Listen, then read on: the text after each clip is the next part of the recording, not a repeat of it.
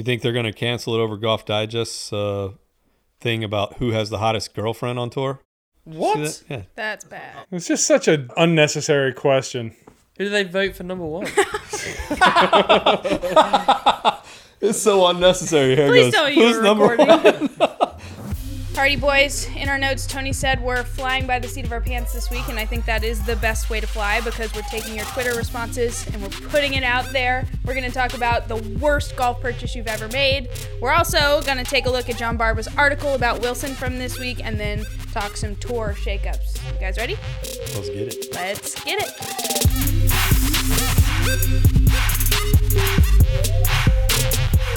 No Putts Given is powered by My Golf Spy, the most extensive reviews in golf.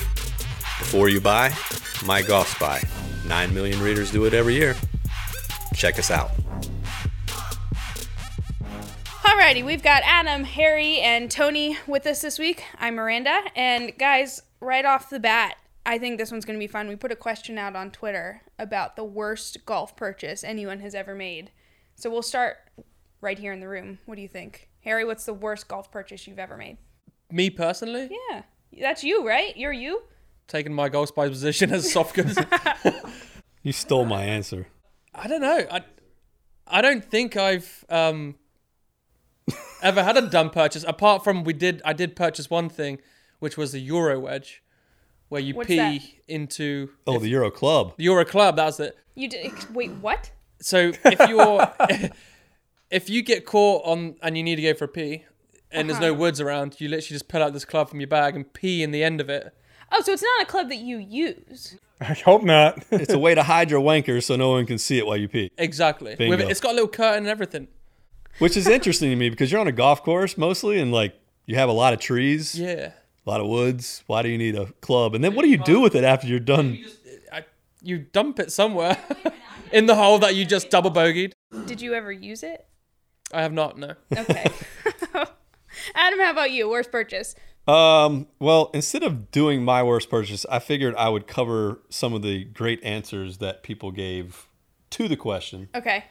of the worst purchase ever, which I thought some of them were hilarious. Yeah. Um, so we'll go down the list and see down memory lane for everybody and um, see if any of these bring up any memories for you. So the first one, which you know I know is going to hit Tony in a personal spot, and that's the he loves 64 degree wedges, but this was the 72 degree bomb tech wedge.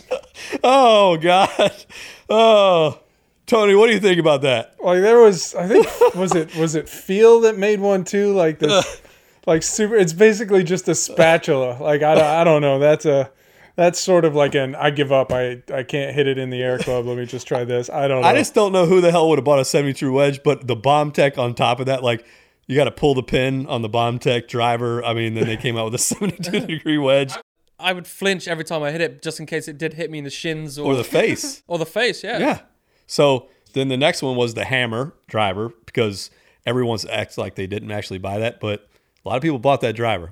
Pow. The well, the infomercial was very convincing. I mean, the dude was hitting balls over mountains, man. It was an infomercial. Yes, it was an infomercial of a driver. It was hollow, Yeah, the whole it's just a face basically. just basically. the face. you got to question anything on infomercials. It's like the the Uncle Rico of of golf, of golf. That came from long dot drivers on Instagram. Uh, the next one was the Opti- OptiShot, which was definitely, and he's right, the worst simulator in the market by far. Oh, but it was like it was like so early into the game. I don't I don't know what your expectations were, man. It's like I don't know. the next one we can all blame Hank Haney for soft spiked golf sandals. Thank you, Hank. I'm getting a visual. it came from T Nestor 77. Um, Harry, I think, started my gospel. He came in with some Crocs with some spikes on them or Did you? spikeless Crocs. Yeah. Yeah. Yeah. They were in the test before I came here, and I was like, Don't- why are they here? don't you can't don't talk shit about Crocs, man. Yeah, maybe they're not right for the golf course. I but- think we have some that I can send to you, and then I want to see a picture of them. Are them. you a Crocs playing with them. loyalist, Tony? I, I love I mean, so I have a big patio and I gotta go downstairs at all hours of the day and night with the dog. So Oh, it's a tough life. I have a patio. so just something that you can throw on your feet and go. Like I don't if I'm being brutally honest, like I, I don't I don't wear them out places for the most part, but for knocking around the house. My wife just got a pair of like insulated Crocs, you know, like lined Crocs without He the holes secretly in likes these. Yeah, His look- face is listen really it. Yeah, no, it's. I mean, it's for what it is. It's a great little product. Don't don't diss Crocs. Like you know, don't don't wear them out to a nice restaurant either. But I mean, or or play golf in them. But anyway, yeah, The next one is a is something that Harry is before his time, but Rob Hess eleven said the Callaway C4 driver, which possibly might be one of the worst drivers ever created. was that the non-conforming one? No, that was the ERC. Uh, C4 was their first carbon fiber. oh, was that was the sound issue, right? Just Yeah, it was Yeah. terrible. The next one is any Warrior golf club that was ever sold. money back guarantee. I mean, that is true. Yeah, I guess they didn't make any money and lost it on shipping. Oh, Nike golf shoes.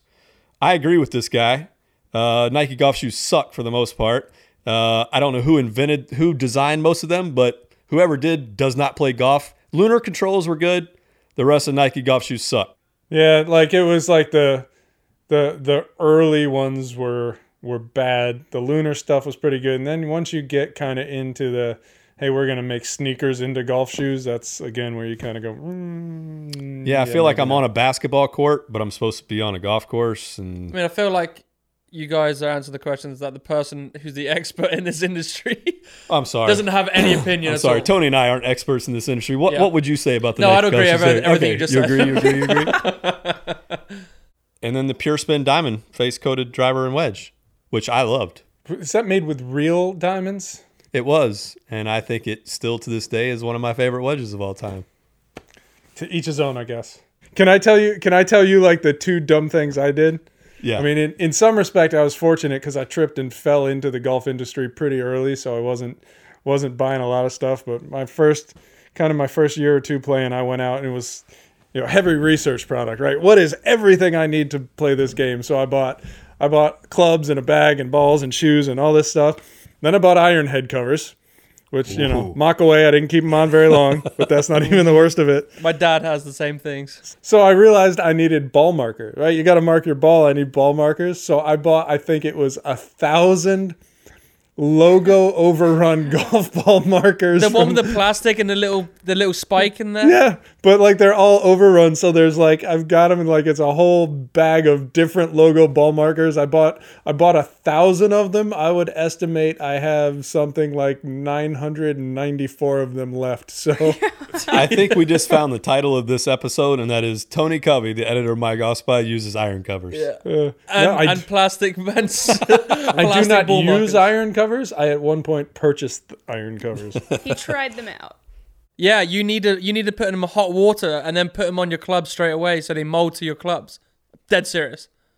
That's how that's how that, that's how they're supposed to work. Suddenly, I'm, I'm not the worst guy in this conversation. My dad did it. I I looked at it. I was like, "What are you doing?" He said, "That's how you get them on there so they don't fall off." so, like like mouth guards, huh? You just got to heat them up and mold them. That's what I was gonna say. Or like when you get new soccer cleats, you wear them in the shower. In the same vein, what's the wackiest thing you've ever seen someone else doing on a golf course? Oh, dude. Kind of, you know, like those videos that you'll see of people misusing the gym equipment. Same thing on the golf course. Have you ever seen that? I've seen some wacky swings. Yeah, a lot of it is just weird swings. I mean, Yeah. they're apparently guys who pee in the end of their clubs. I've seen Um, so people that's- drive up onto the putting green with a golf cart before. I've Yeah. seen that. See, when I first started covering golf, I was petrified because I didn't understand the rules of the course very well. I got like, Nobody does. a very cool well, but that's what I had to realize. So I was covering, I was running around with a camera trying to film all these guys golfing, and I was always petrified to like drive across a fairway or go anywhere off the cart path. And I'd see people buzzing around. I'm like, I can't do that. I would stop like every time they were taking a shot because I was afraid of making too much noise. So I was like sneaking around in a golf cart as slow as I possibly could. Well, if you look at just on Instagram and just look at funny swings, there's hundreds of thousands of swings where you're just looking at like, how does that even get to that position and then actually make contact? I mean, Tony's a great example of that. of just seeing that golf swing and the faces you pull with it as well. The face that you that Adam s- screenshotted is the most beautiful picture I've ever seen. It's angry. I don't even know what you're talking about, but that's Yeah. that's not unusual. No, I think I think the funniest thing I've ever seen. I play with this guy, and I play with him quite a bit. But we were in um, in a match play championship, and uh, you know he was. We weren't playing each other, but we were out in the same group. And on the second tee box, I looked down, and I was like, "Chris, buddy, you know you're wearing two different shoes, right?" he, kinda, he looked down, and he's like? so yeah, apparently he just grabbed one of each out of his truck, not paying attention, and uh, I've never let him forget it. Every time I see him, so I'm like, "Hey, nice job! I see you wearing the same shoes today. Good job." I thought he was like maybe one of those like NFL kicker things where you've got like a plant shoe and a kick shoe. I don't. I often see the same guy walk into a restaurant with like his spikes still on. Mm-hmm. I don't know if you know that guy. Yeah, he's a weird dude. I guess just goes in a taste all the time with shoes on, with spikes, getting ready to Uh, play golf. It's just Yep. weird. Always ready to play around. Never plays, but he's always ready. Adam Beach. Okay, guys, moving on. Um, we love talking about when John Barba writes a story for the website, and this week he was talking about the rise, the fall, and the subsequent potential re-rise of Wilson Golf. Tony, can you give us a little bit of a breakdown for those that haven't had a chance to read Barba's article yet?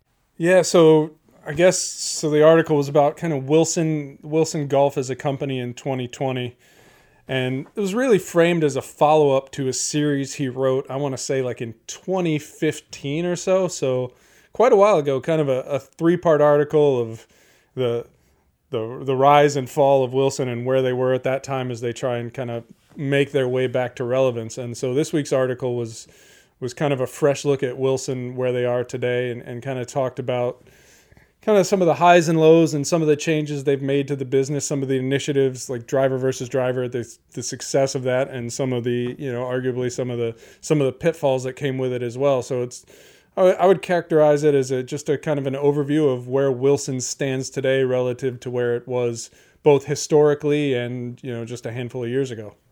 Question to anyone here: Where does Wilson stand today? Mm. Well, I think better than they used to. Well, it depends on what you mean by used to. I mean, back in the day, Right. no, but ten Well, years ago, bef- back five years ago, was- Yeah. when Tony and I first got into My Golf Spy ten years ago, they were in real disarray. They were, they didn't know who they were. And how did that become? The first story that Barba told, I mean, honestly, what I would say is that series that Barba wrote. I would advise any kind of golf historical, you know, golf gearhead to go read them. It's they're really good stories and they tell exactly how it happened. It was a longer process to get to where when Tony and I first started. Um, that slide happened a little bit slower and it just got into a weird space where they were selling box sets and you know in Walmarts or wherever. Um, they had become basically a box set company.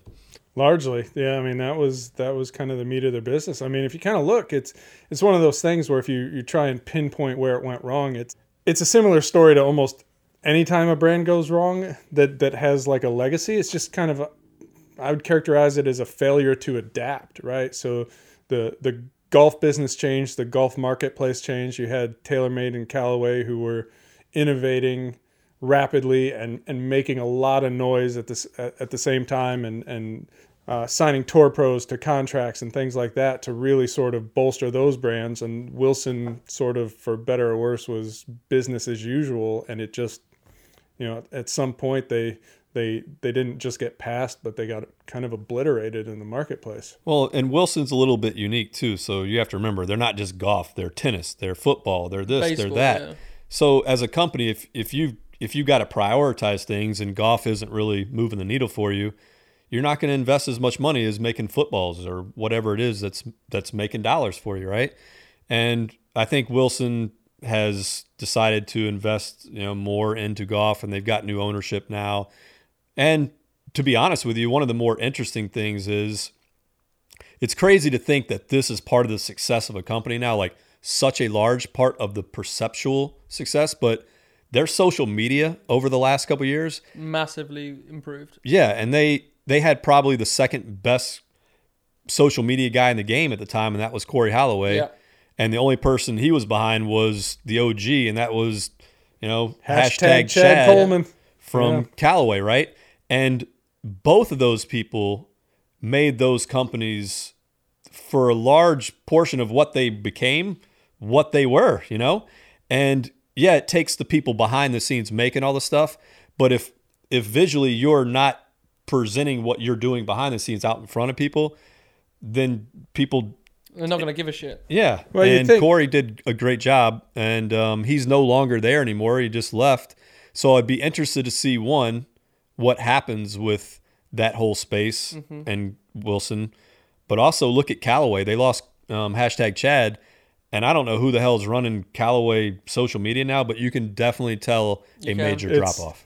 Yeah, it's it's it's kind of an interesting thing when you think about it, right? Before the the rise of social media and and everything that it's become, once upon a time your your customer service representative was really the the front line for your company. That with the rise of social media, the front line has become the guy running the Twitter account or the Facebook account, the Instagram account. And if you don't have somebody in that position who I think one knows how to represent your brand, understands the identity of the brand inside and out, but also maintains their humanity and comes across as an actual person, then then you're you're going to have difficulty succeeding. And I think you, mentioned Corey, right? Kind of even if you didn't know that it was his face necessarily, you didn't know the name Corey Holloway. He he created a, a consistent message for Wilson. Uh, and he was the guy that was out there working directly with golfers. Same thing with with Chad arguably to a larger degree with Callaway, and you've seen both of those guys have disappeared. And you know, Callaway I think is struggling a little bit, and I think Wilson, for everything they've achieved, and we'll talk more about the successes here in a minute. I think I think there's a risk of a drop off there, just because Corey was so good at what he did. I think it's understated how tough some of those social media positions can be. Uh, no matter what brand you worked for, I did it briefly, like here and there for the Patriots. I would take over on away games because I was there, I was covering it. And the amount of pressure that comes with getting just a post right. I think I did mostly Snapchat, and which you wouldn't think would be that popular, but good gracious, I mean, you, you're checking everything, and then your head is on the line. I'll be if honest. You do anything wrong? Like I almost don't want to hire a social media person. Not that we don't need one, but watch your mouth, Tony. Because I almost feel bad to hire someone for social media. It's a round the clock job. People don't understand. It's there is no off. Mm-hmm. Absolutely. I mean, if something happens with the business or something happens in the industry, you're expected to be on the you know punch the clock 24 7 Mm-hmm. right there are no weekends off there are no days off there are no hours off and they're front line too. yeah, so not only do they have to be on all the time, but they have to get it right Exactly. all the time. And as we can see from things that have even happened in the media today, somebody posted something on or retweeted something on social media today, and they're losing sponsorships because of that. So you gotta you gotta be on all the time and get it right all the time. That's a tough job. especially when you represent big brands that have a lot of traction. The burnout rate's got to be huge for that. Mm-hmm. I mean, Yeah. Well, those those. I mean, Chad's not in the golf industry anymore, technically. Uh, no, but he's still doing social media. I he would is, think. but he's not in that golf media space. Not not really. I mean, it's you know he's I, he might be doing a little bit, but he's he's mostly kind of a strategy and relationships kind of guy now. So all right. Um, well, let's yeah, you know Moving ba- on, back, to Wilson.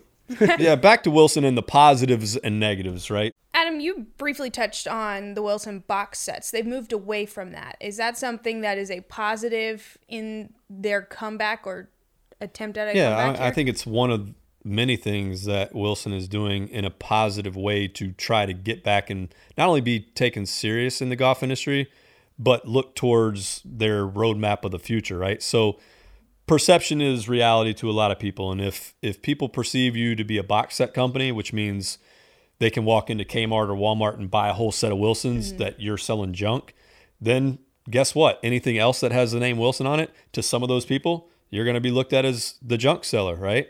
So that made up, I think, $10 million annually of their business. They're yeah, they're they're taking a cut to not do that, but it's you're you're trading money for credibility. Correct. So that's hard to drop off the table, right? Hey, 10 million, we got to give that up. But what you lost down the road is worth way more than 10 million in credibility, like Tony said. So the other thing they did was they did the driver versus driver show and the driver versus driver two show. Now there's some positive and negative there. There's no one that's going to say that that did not have more people talking about Wilson Yeah, than say. ever before. Yeah. No one gave a damn about Even if it was good or bad, they were still talking about Wilson. Well, it's yeah, it was really strong play for for brand awareness, and in fact, you know, I've talked to people who are with small and and mid-sized brands, and they've even said they're like, I kind of wish we had thought of that. So, you know, certainly there there's value in there. it was a modern day infomercial that lasted for a very long time and was authentic. You know, there was Yeah. some authenticity to it. But what ultimately resulted from it was a lot of coverage and then a driver that once again really tarnished their brand, the Triton. It was deemed non-conforming the day of release, dumb. which just was a dagger to them. And then the second year, which was the year that we were on the show, uh, once again, a lot of coverage, a lot of talk about Wilson. They came out with a really good-looking driver, the It was, Cortex, it was really good.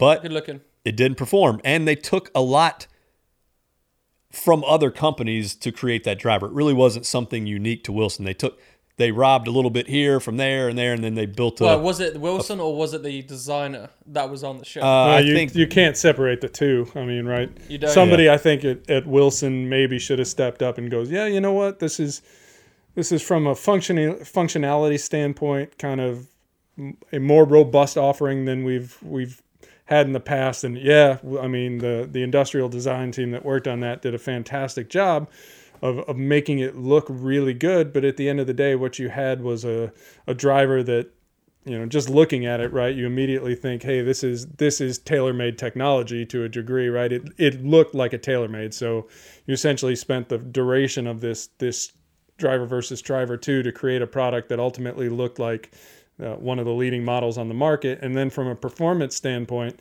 you know what we saw as a driver that just didn't hold up against the leaders in, in the marketplace and and it was four hundred ninety nine dollars. 500 yeah 500 dollar price tag and granted they did put a better stock shaft in it than than you typically get in the marketplace so so credit there but It was it was basically two steps forward, three steps back a little bit for them, right? yeah my i think the the thing you have to look at and consider is you know it wasn't that many months six eight months down the road where this thing was just massively discounted and when you're in a situation where you're trying to compete with the leaders you're coming out with a $500 driver uh, just like Callaway and TaylorMade had at the time, but X a number, you know, just a handful of months later, really six eight months later, you're you're discounted steeply, and those guys are still holding their price point. Like as a as a golfer, as a guy who's got to go out and spend money, I'm gonna think really hard about about buying Wilson again because you know you, you don't want to see your product devalued. You don't want to feel like your purchase has been devalued. Where I feel like Wilson is missing is I don't feel like they truly know their objective. Like, what is your objective, right? If your objective is to be taken seriously, then you come out with a 499 driver, right? But that driver But then you don't drop it down, and then then you look at their irons and their drivers, and I don't see a marriage of where they're going. I see like a bunch of ideas being thrown on the wall. I know. I, I, I see. I think that the their line and they're catering towards the older generation golfer, in my opinion. I wouldn't disagree with that, but then you look at some of their irons that look like they're catering to the Gary Woodlands and a driver like a Cortex that's But five hundred but dollars. But, that's like the one. The blade. That is just one product. Here's the problem. That's what Wilson is known for. Irons. Okay. Over their history Yeah. of their career, they're known for making good irons. And guess what? Tony will agree with this. They still make a damn good forged iron. Oh yeah, the FG tours are money. They've performed well in our testing year after year, Yeah. right? It's the other areas that I feel like they they can't find a place to really truly hang their hat, and they're taking a step forward and two steps back, right? They get some things right with driver versus driver, and then they put out a Triton. Then they do driver versus driver two, and come out with a Cortex that looks great, but they kind of took it from TaylorMade and it didn't perform that well. But who who what company has the whole package? I could probably name two. I'm not talking about the whole package from a product standpoint, from top to bottom, as much as a business principle and theory So it's like like like a And Mizuno identity. is known for their irons. and identity. Yeah. I don't know Wilson's true identity. And that's where, if you look where, you know, and they were still strong in the market, so I don't want to overstate this, but there was there was a window there where where TaylorMade seemed almost lost, right? When where they weren't the number one driver in golf, and that was their whole identity was built on that, and they've kind of course corrected and and sort of found a kind of a new identity or reestablished themselves with with different principles, I guess you'd say. Whereas whereas Wilson is still kind of it feels like hopping around trying to figure out exactly who they are in in the modern market. And I think that's because they ha- they are tennis. They are this. They are that. And some of their designers that work on golf clubs are also working on tennis rackets. Like it's hard to dedicate yourself to just specifically golfers and know your identity when you have three other identities. It's it's like multiple personalities. You know, The upside is there are there are people who love the Wilson brand and are extremely sure. loyal to it. So, you know, guys who remember Wilson w- when it was great and see it as as still great, and you know. But so what what does that mean? What does that mean? Like when somebody is loyal to a brand, like it's kind of like Ben Hogan, right? What are you loyal to anymore? A name, a, a, a signature name. on a club? It's the name. It's it's true, right? It's you know, it's brands are powered by people, and and people come and go, and and when those people come and go, like brands fundamentally change, the products change, and things like that. But there's there's a legacy and a heritage with Wilson that still to this day, if if your measurement is majors one, exceeds any other in golf. So Okay, but you can't just keep relying on that. Sooner or later, you got to have a true identity in 2020, not 1920. You know? And again it's i mean it's a it's a much different marketplace than it was there there's there's steeper comp- competition and louder voices for sure so yeah it's it's tough Yeah. Well, Barba alluded to this in the story. They had a change in ownership like four times in a con- like a very concise amount of time. I would imagine that would lead you directly to an identity crisis. It can't. It doesn't help. I wouldn't say. yeah i think you know different owners have probably different objectives and and allocate different resources so even even one owner is a new owner is a disruption if it continues to happen and things like that yeah it's it's it's tough So, how does Wilson get back on track? How do they find their identity? Are they already on track? They just have to keep going. I, I think progress is being made, and I think I- would guess. I mean, certainly they learned from the Triton debacle, and my guess is they've they've taken something away from Cortex as well. And again, the iron the iron lineup is strong, right? So there's there's nothing to nitpick there, and the wedges perform solidly. Their putters are inexpensive and offer value, and so you know they're not really competing in a premium space there, but uh, they have something with some appeal the metalwoods this is kind of where they they kind of bounce back and forth between like a d series slash launch pad now where it's kind of for slower swing speed or with a game improvement slant and it's and this is a challenge other brands struggle with too is how do i how do i reach the better player with my metalwoods? And i mean i don't i don't have that answer because i mean it's it's just very very difficult when you look at the domination of Callaway and, and TaylorMade and, and Ping, which kind of has a broader reach, and Titleist, which is whether they want to have it exclusively or not, sort of has an identity as a club for a better player. So to to enter that space when you haven't been there legitimately in quite some time is exceedingly difficult. You know, so this is this is this is what I would do is I would get out of the driver industry for two years. You can't do that Wh- Why not? You ca- because then you instantly aren't taken serious as a, from. Yeah, no, and that that's that's basically that's that's throwing your hands up and going, we can't compete, and that's going to resonate quickly. Well, no, I no, I I would disagree. I would say that if if you are saying we're going to get this right and we're going to come back even better, when you come back, yes, it has to be very good. But when it comes back, you're I going to don't sell think a lot it's the driver that's keeping them from that. nec- I don't think the golfer looks at their drivers and goes, "That's what's keeping Wilson from not having an identity." It's the whole company. It's the whole everything. It's we see the performance of their drivers and go, "This isn't up to par with the best drivers, right?" But the average golfer, I don't think, walks into a store and goes, "That is what I'm identifying as why I don't take They Wilson see it serious." as a baseball or a football company. Yeah, Well, and that's I mean their their whole identity is built around you know we're the brand with the most majors. That's traditionally been the Wilson staff identity, and while that remains true, it's it's just not sort of a thing that that moves the needle like it used to. Well, let, let me ask you a question. When was the highest percentage of those wins acquired? Uh, well before my time, that's for sure. All right, guys. Well, it it sounds like we've got a lot of differing opinions, but uh, bottom line is you should go read Barba's series. Yeah, I mean, look, website. after all that's being said, like, I think Wilson is moving in a be- much better direction than they have been in a very long time. I still just don't think they have an identity. And I think that does come down to the fact that they have a lot of masters to serve, right? Mm-hmm. They've got football, they've got tennis, they've got all these sports. Golf is just another sport. Well, we spent an extended amount of time at their booth at the PGA show, and they seemed eager to want opinions. They want to do better. Yeah. But I want to say some of some of the time they're going against what has already been put out there to try and make an, some noise. Okay, it, I think I know what you're referring to. Yeah. The, Well, they said that soft Right. is long or, or is not slow. You know, they said look, that is a thing where we came up with a statement based on what we've facts seen. and physics and things like that, and they have a lineup that has nothing but soft golf balls in it. What are you gonna say? Like you, Mm. you. You can't just dump all your inventory and throw it in the trash and go, well, my golf spy said soft and slow, so we're out of business for the golf ball. They got to say something. if you're all in on soft, you can't just go, well, well, shit. I guess that's that. you kind of have to re- reframe the conversation. I think they've done a good job of it, but at the end of the day, you know, the the ball speed numbers are what they are. The correlation is what it is, and you know, at, at that point, not to get too far off track, if you're going to get distance out of a soft ball, the way to do it is through reduced spin. And while that can have benefits off the driver for, for a guy who doesn't hit the ball particularly high to begin with and doesn't generate a lot of spin to begin with, once you get that ball on the rest of the golf course, it can be problematic. That's yeah, that's just reality.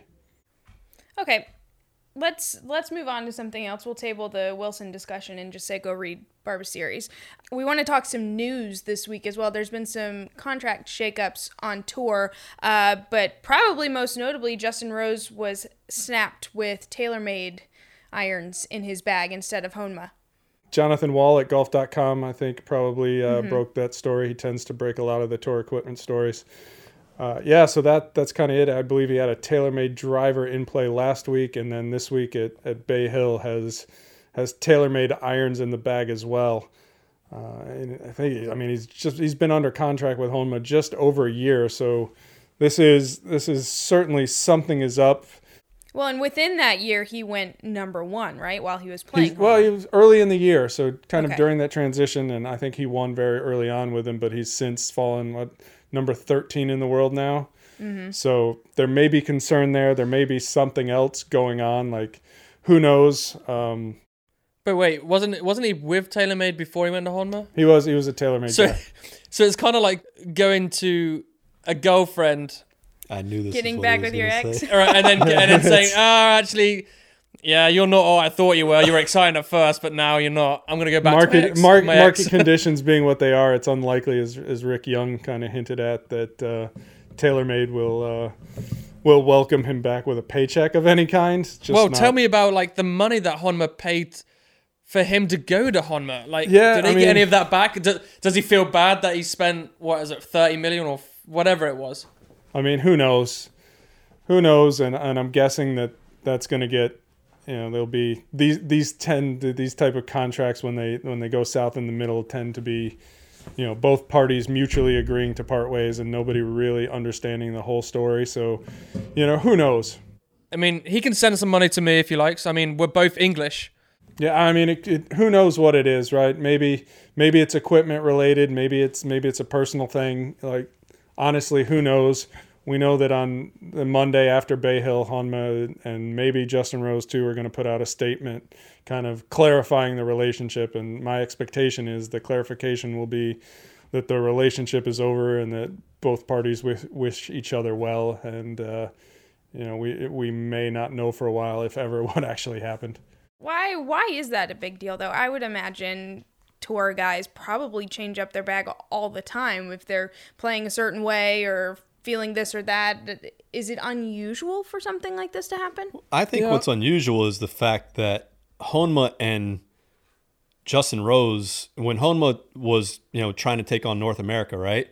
They hitched their wagon to Justin Rose, you know, really as their their The numero guy. uno, the guy, and for the guy to leave the company after a very short period of time for the being the guy, that that that's a red flag that pops up to at least the people out there that were thinking, hey, is Honma going to be? Are we going to take Honma serious as a golf company, a golf club company? Oh, Justin Rose, they got it. That's why they pay the Justin Roses, right? So that golfers look and go, I'm going to take that brand serious. So now our golfers going, mm, I don't know if I'm going to take them serious if their guy left that early.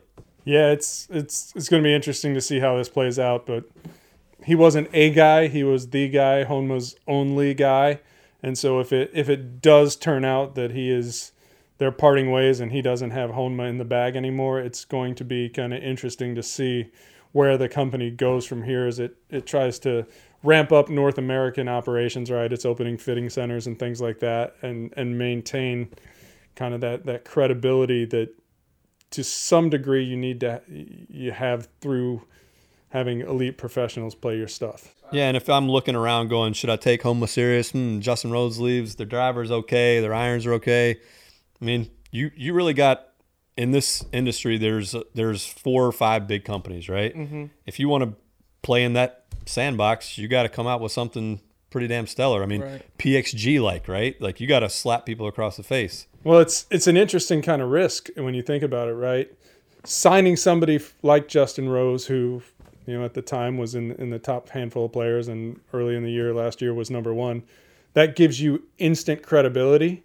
But in a situation like this, and again, we we won't know until Monday how this is going to be framed. But if the one guy who gives you credibility at that level leaves, what do you have left right now now all of a sudden you it's sort of a, a net loss because you were hey this is a brand i've never heard of i don't know hey justin rose is playing this stuff it must be pretty good oh justin rose isn't playing anymore it must be terrible right and that's you know there, there's generally always something else that goes on behind the scenes and that that line of thinking doesn't always match reality but I mean, perception, like you said, perception is often taken as reality, and I think that's ultimately how something like this is will be perceived every time. Well, it's perceived in my eyes that hey, they offered this much amount of money.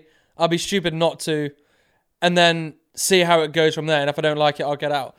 Well, and you keep in mind too, this this was his Honma deal, and again, the the Honma guys, a lot of them. I mean, Mark King isn't there anymore, but John Kawaja is, you know, essentially running the show. He was a longtime TaylorMade guy. There's a couple other longtime TaylorMade guys there, so there was there was a connection to begin with. Uh, and the other part of that, though, is that TaylorMade cut back tour spend in a big way. So it's it's possible they, they weren't willing to pay Justin Rose at the time what, what Honma was, and so it made sense for him to move on, especially if the company was willing to tailor the irons to him and allow him to sort of work his way into the metalwoods and the other stuff. It's a 10 club deal from what I understand. So he had some wiggle room. So the driver coming out of the bag, obviously if you're Honma, you don't love that, but you can kind of stomach it. But when the irons come out of the bag, it's yeah, something's up. I mean, I know this happens in every sport across the board, but it is just crazy to me that you could have a preference in driver or iron or something, and because you have signed a contract with somebody and you might be a better player with a different club, you're then contractually obligated to use a certain Money, club. money, money. Uh, well, I know it's money, but it just to me like Well, look at Brooks Koepka. He's the guy that is a perfect example. Uh, example. Well, let me put Example. let, us put this in perspective though. Yeah, Brooks Koepka is the guy that people think about that goes agnostic and plays whatever he wants. But I mm-hmm. think Brooks Koepka was also a guy that I heard about shopping around a big number to all the brands too to get paid by somebody to play one single brand. So for the guy out there that's Mr. Brand agnostic, he would also have been Mr. Whatever brand would have paid him the most. Hmm. and that's and that's just the real real world scenario. I mean, he put out like fifty million. If someone gives me fifty million dollars to do it, hell yeah, you'd be stupid not to. It. I don't think it's Fair. gonna hurt his game that that much just because he's that good. So when it comes to it, I think right now he's very happy with what he's doing, um, and Well, the brands he's well playing in the in there. Yeah, well, and it's I mean that's kind of the perfect storm situation where you you had a guy Koepka, a perfect example, whose whose value just kind of shot up exponentially as he kind of went on a tear, winning majors, and is always competitive in a major. It seems like over the last couple of years, so he's getting not only TV time, but he's, he's getting TV time during those rare windows when people are actually watching golf on TV. So he he is a massive opportunity, but at the same time that his kind of star rose, the market kind of fell out on on tour contracts with the with the collapse of Nike and and TaylorMade cutting back on spending. So brands just aren't spending like they used to. Those uh, those you know, I almost refer to them as drunken Rory McIlroy and Tiger Wood type Nike deals, and even to an extent those TaylorMade deals. And you know, Brooks is is neither Tiger nor nor Rory. From Well, a, I think- I think he's- So I think he's earned wherever he goes. I think he's earned the respect to actually do that and and sell out for that much money.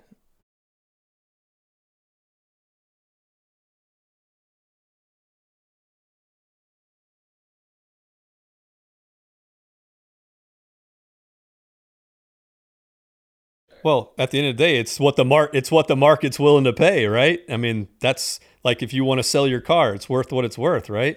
Five years ago, Brooks would be sitting on a massive contract. Now those those massive contracts just just Don't don't, exist. exist. anymore unless you're Tiger, unless you're Rickie Fowler, and maybe Rory McIlroy. Part of the reason they don't exist is because when you talk to the golf, golf companies that have paid those huge money sums, large sums of money to these golfers, they don't really know if it was worth it or not. Well, yeah, 'cause- yeah. There's no real way to quantify. I pay this guy a 100 million. Here's what it actually ROI meant for me at the other end. So right now there there was a big adjustment when the Nike thing happened and the TaylorMade thing happened. Everybody kind of pulled back and went, you know what? Like we need to really take a look at how much we're spending and what we're actually making from it. Well, and I think there's there's kind of a fundamental shift at play too, right? Um, if you're when when Nike launched, Tiger gave them instant credibility, and Rory added to the credibility, and their whole philosophy was we want guys who win majors, right? That's that was kind of the the definition of a Nike athlete, and not every one of them won majors, but that was kind of their objective was to to find guys they thought could win majors. I mean, even Lucas Glover won a major as a Nike athlete, so there's some things like that for for most of the rest of the the industry now it's it's about having just enough guys to give you credibility and high profile guys that give you credibility but is does TaylorMade does the perception of TaylorMade increase any if they sign Brooks Koepka? They already have Tiger and Rory. You're like where do you go from there right? Um, Callaway you could argue maybe doesn't have that the, the same caliber of tour staff but they rack up wins and they have big name players and everybody knows the name At the end of the day, let's say it's your money you're spending, right? And you're paying the guy 5,000 bucks. You're hoping he makes you more than that back, right? Mm-hmm. So I remember being in retail when Tiger was on tour with Nike. People were calling not for Nike clubs, they were calling for Scotty Cameron putters. And that's it. But that guy was moving the needle with Scotty Cameron putters. So nowadays, who's calling going, hey, I want those irons, whatever golfer is playing? There's not somebody, there's not a huge, Tiger is the needle, you know? And there's not many other people moving the needle to the point where you can go, hey, I'm willing to pay you 5000 because I know that's going to make me 6000 They don't, there's not really many people out there on tour that are I've, I've said that. it before. I'll say it. I'll probably say it a hundred more times. But it it's Tiger, it's Rickie Fowler, and then it's everybody else. And maybe you can put Rory a little bit ahead of the the, the everybody else, but that's pretty much the pecking order. And no matter no matter how many majors Brooks wins, or maybe there is a point where he wins enough majors where he is not part of that everybody else. But right now, from a if, if you went out and you talked to guys in that sort of work in tour player operations and assign value to professional golfers, you know, is there is there value to be had signing somebody like Brooks at his asking price? I think to a man they tell you no. So free agency, that's that's part of it. So he became a free agent. There you go. Well, we won't know until Monday whether the Justin Rose and Honma thing is a mutual agreement or if he's just going rogue It's or what's definitely a mutual agreement. It's always everybody always mutually agrees to part ways. You're not going to be, yeah, that guy's a dick, so we ditched him. You're not gonna. Wouldn't that be awesome if you had to tell the truth? And Let's like, not go down happened? that route. Um, but we do know that PXG officially mutually ended their relationships with Billy Horschel and Chez Reavie. Uh, so, what are our thoughts about that just right off the bat? that one is a lot easier to explain, which is kind of a nice thing to be able to do in a situation like this. Okay, go for it. So obviously, anytime something like happen, this happens, the all of Twitter goes nuts and goes, ah, you know, that it's the equipment, it's garbage, and these guys are finally smartening up to that. Well, Chez Reavie's been with PXG all of two months, and his world rank hasn't changed at all from the beginning of the year. Billy Horschel has been playing about to his career average, if you look at rank somewhere in the mid 30s. What actually happened here was that uh, PXG and uh, Matt Rollins, I, I forget his title. I think you probably have his official title, Miranda, in See, front of you. PXG's Director of Tournament Player Relations. There you go. So Matt was basically the guy in the van, for lack of uh, more clarity, and he was instrumental in bringing a lot of these guys over to PXG, especially in the early days. He worked. Matt worked with PXG, uh, Billy Horschel, going all the way back to when Billy was with um, with Ping. So there's a long established relationship. These guys trust Matt, and when Matt and PXG parted ways, we don't have the details on that. I'll just assume it was also a mutual agreement. Uh, a couple of Matt guys, Matt's guys went with him, and I think that's understandable if you kind of look at what happens with with tour players and where their their critical relationships are. I think the caddy, obviously, the, the player caddy relationship is is probably number one, and then number two on that is probably your the player and the guys in the tour van. So if if the brand you rep takes your tour van guy away, and and you're loyal, it kind of makes sense that you would you would also leave. So as of right now, Billy Horschel has confirmed that he is not with PXG, but still playing the equipment, which isn't unusual. We're heading into the meaty part of the golf season right now, and it would be borderline reckless to make a change right now. Justin Rose situation notwithstanding. Um, so I wouldn't expect any big changes there, but yeah, this this seems to be, if nothing else, just a reminder that as as much as we talk about golf equipment and it being the driving force in, in what guys decide to do on tour, the reality here is that this is just a reminder that people matter. Well, why does following a guy who builds clubs and yes, he could, he's he'll be an awesome guy and that kind of stuff, but if you're playing fine with the brand that you're at, Why leave? why leave? Because yes, everyone th- those guys are all equally as good at making clubs and make it to your specs, that kind of I think stuff. what Tony just said at the very end is what the reasoning is. Like at the end of the day, for some people, people matter, right? And So is there some speculation that Matt Rollins had an issue with PXG? So oh, they're oh no, no, no. He's okay. what Tony's referring to is the fact that Billy Horschel and Chez Reavie, their their buddy was Matt Rollins, and when Matt Rollins went, that dude mattered to them, so they went. So it's a bit like being in a football team and your manager goes and the manager likes you or you like him, vice versa, and you follow where he goes. It's like in anything in life. Yeah, and he's. I mean, as we as I said, Billy's still playing the PXG for now. That that could change, but I think this is, if anything else, kind of a, a statement of loyalty and saying, look, you know, it's my relationship with this brand was every bit about as much about my relationship with the guys in the van as it was with the clubs, and so Okay. hey, when your when your guy on the on the inside goes, and again, in, in Billy's case in particular, this is not this this relationship precedes PXG. You know, Billy and Matt worked together when when Matt worked for Ping and, and Billy. I understand the question from Harry though. Like I if you're too, talking, yeah. let's say ten million dollars, and your buddy goes, "Hey man, like I know we work together, but you know I'm out of here," and I'm you still go, playing the equipment, "Eh, it works "Screw that for me." ten million, man. I'm going with you Yeah. for no million. Right. You know, that's I get I get the questioning. I think I think Billy's probably at the level where one he's he's collecting enough week to week, right? He's making cuts, he's collecting paychecks that you know the he doesn't necessarily need the sponsorship dollars. That's not to say he doesn't want them, but um, he, he certainly he's not going to go broke because of this by any stretch. And, and the other thing is, look, if there will come a time where somebody's going to offer him another deal, he may he could go back to Ping. Who knows?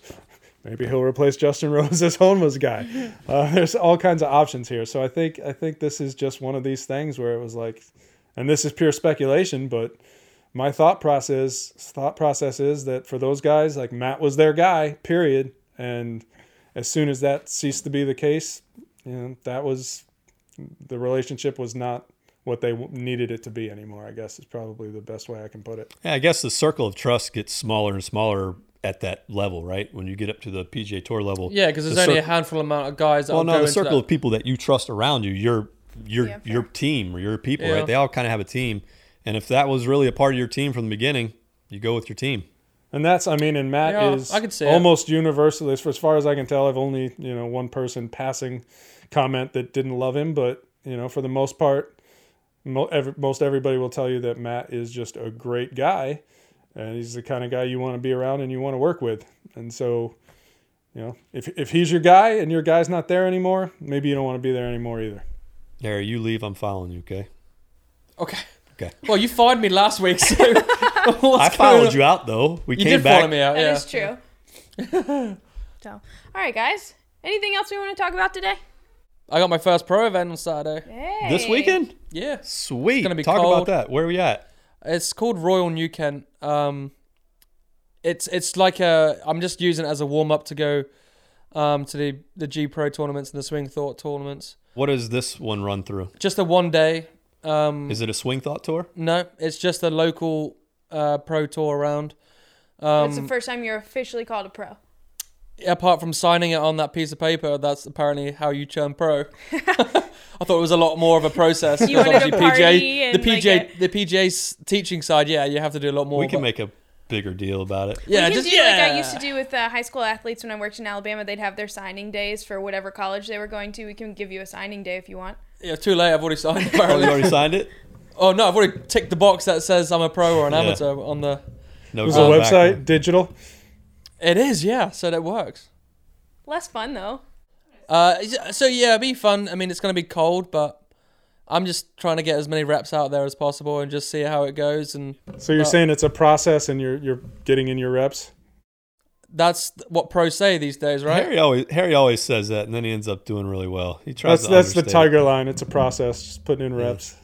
Well, I, I, Tony, I will I will give a shout out. I have not changed my equipment, but I have changed my equipment in a way. Um, so Please I will be making an announcement to my two fans on social media.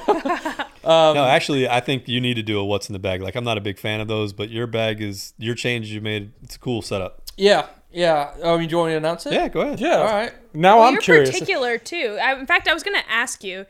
This is maybe the only thing you've ever said that I'll care about. So That's true. Wow. Okay, well, whoa. That is. I mean, I. I get this every week from Tony. I felt the ice through the Yeah. Skype, and that's jeez. All right, so Let's start with the driver. What do you got? uh, I got a TaylorMade Sim. That's a change, right? That's a change from Okay. the G400 LST. Ooh. TaylorMade Sim. Which which model? Just the regular Sim. Okay. What Yeah. the, shaft? the the sliding weight Cortex looking one. Yeah. um, I have gone to the more Mortor X. Motori X. Motora X. F1, I presume. Mortora. Yep. It's the uh, it's the 70 gram X. Um, 70 gram X. It's shorter. It's, I mean, you hit it too. It's one of those ones that is shorter than my driver that I was using in the G400. Yeah, it looks like it's 44 and three quarter, maybe. it's 44 and a half, I believe. Okay. I measured it out as, and it's. Oh, I, I can go after it, and it's just a baby fade. Somebody just miscut the shaft, and you're like, "Fine, this works. I don't care." Probably it was. It could have been you, Tony. All right, so we got a driver for TaylorMade Sim. What are you playing for woods for your other woods? TaylorMade M5 with um, black fences, 90 grams. You got rid of the rocket balls. I got rid of the rocket balls. It Are was you on the payroll? Jesus. Hold on. Yeah, it might be. Five wood, No five wood, Okay. two iron. two iron. What are you playing for the two iron? The Strixon Strixon. U85, The Zubs. the Zubs. It's I, I can't find a better one out there with uh, the Fujikura Pro Pro Series 95 gram in there. Okay. The the cool thing was one first tell what model of irons you're playing. Well, the irons in general, I'm playing Z 585s and 785s. Okay, you got a combo set of Combo Strixons. yeah. But what did you just change? The shaft change out was was cool. Yeah, so I changed the shafts out from steel to graphite, and uh, from Put in Fujikura. Fuji's, right? Yeah. Yeah, Fujikura um, Pro Series one, Twenty five. 115s, right? one fifteen or one- or one seventeens, Yeah. but Every the 115s. steel fi- steel fiber tips. Um, I'm playing them straight in. I'm not tipping them or anything like that. It's it's just straight in, and well, holy shit. We is- tested them out the other day, man. and I'm I'm hitting the same ball flight every single time, same spin rate every time. It- it Feels just- better. it's I'm lighter. Telling- Graphite iron shafts are the future. It's just I feel like that future is way down the road because golfers are stubborn. yeah, well- but then I went back, to, and then I went back to my because I put it in my seven iron to see if I liked it first, and then I went back to my 130 X100s, and I'm like, why did I ever do this? Because it was so heavy, and I couldn't. I, I felt like I couldn't control it after I was been swinging these. So I'm I'm really happy with the change that I've And gone you're into. flighting these balls probably better. Yep, and I might put that out. I'm I've pured the shafts or or flowed the shafts Yep. um to get the spine angle. Oh boy, uh, Fuji's gonna yell at you for that. They don't believe in it. I know, but I put them in. I can feel a difference, and that's me personally. I Oh. can feel. I can Convince feel yourself of anything. No, it's. I mean, I'm. It's like I I played graphite for a while and then went away from it, and I went, I went to look at kind of getting back in, and because I played recoil 125s, not the protos. Protos I just didn't mesh well with me, but the the standard 125s, and turns out they don't make them anymore. So that's you know I'm still trying to find something in that that 120 125 range. Yeah. Just just not there right now. But the, here's another thing: is the wedges. I've got RTX fours in their Clevelands, but I need an. I'm gonna get a new new set. Um, so I'm potentially just gonna re up the uh, RTX fours and buy some more of those. But I'm gonna put the MCI 125 graphite iron wedges from Fuji again in there too.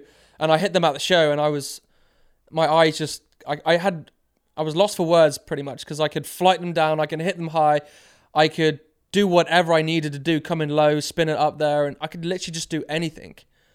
Um, and yes, you could probably do that with an S400 or 300 or whatever it is, but I felt so much more confident with these shafts. It's the in there. future, man. Graphite is the future in steel shafts. It's the future, dude. it is. Like I'm just oh, I love it. I love it. I love graphite. I love It's- graphite. I love it. But I yeah, so find one that uh. I've I've been very happy with the switch, and then All right, so we got the driver, we got the woods, we got the irons, we got the wedges. What do, what do we got for putter?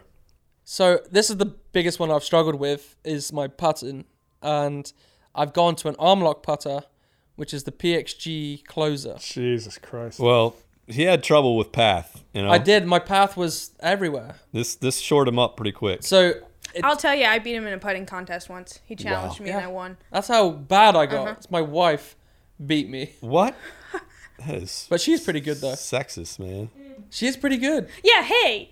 And then Hey, and then wait we a and then second. we wait a second. What'd you just say about and then we went to and then we played putt putt, and I I destroyed her. Yeah, I got So distracted. it was that was the really hey, test. Barba beat us at putt putt. yeah, that's true. Bob is sneaky good. Wait, I have an idea. Okay. So it's his first pro event. Can Matt and I go out, cameraman and reporter, Hell yeah. and get a post round interview? No. Yes. one on one? I got a question for you. that should be Yes. exciting TV right there. Yeah. yeah. I have a question for you. Or will you be taking CBD or Yes. not? You will. Oh yeah. So you won two tournaments in a row with CBD, right? Yeah, so the crazy thing when I started CBD is 11 out of my 12 events or 12 rounds in to- competition was under par. Uh, I I want to I have to give it some credit as well because I felt so much more relaxed around the course and those pressure situations where my you know squeaky bum time would come in. It didn't. Yep. Exactly. CBD keeps you from having squeaky bum time. Um, It you know does. what I'm saying? Hey, put that as a marketing tool. I still don't know what squeaky bum time Squeaky is. bum means your asshole tightens Yeah. up like that ah, when you get okay, nervous. okay. but the biggest the biggest um, one that most people want to know about is my ball that I'm playing. Yes. What ball are you playing? so playing? I've changed.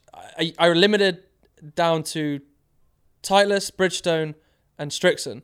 This is a change too, yes? This is a change Okay. too. And I was playing the Titleist Pro V1X, went to the Pro V, then did a head-to-head test of ball speed, and then took him out to the greens and did that way. I was two miles an hour faster with the Strixon Z Star XV, and one mile Mark an hour from the Crossfield loves you right now. That's all Yeah, I got to say. probably I mean, he's sitting there going, Oh yeah. Oh, Put some yeah. launches in your bag too. We're all gonna get texts from Bridgestone. but Bridgestone, look, it's a great ball. I just couldn't spin it around the greens. Yeah. the new and one? The new one, I cannot do it. I don't know why. I just the way I'm delivering it to the club every time uh, to the ball. Sorry, I could not spin it, and it frustrated me. But the the the Strixon was just I could do, I could get the ball speed off the tee and the consistent spin rates and the spin around the well, if you're going to be between three balls, shoes, those are all. oh, those for sure, yeah. ones, Those so. are all one of the best ball. Well, are the best balls on the market in my opinion. So yeah, that's is- that's my bag. He, he's in Alright. love with you right now. I, I don't even play golf anymore.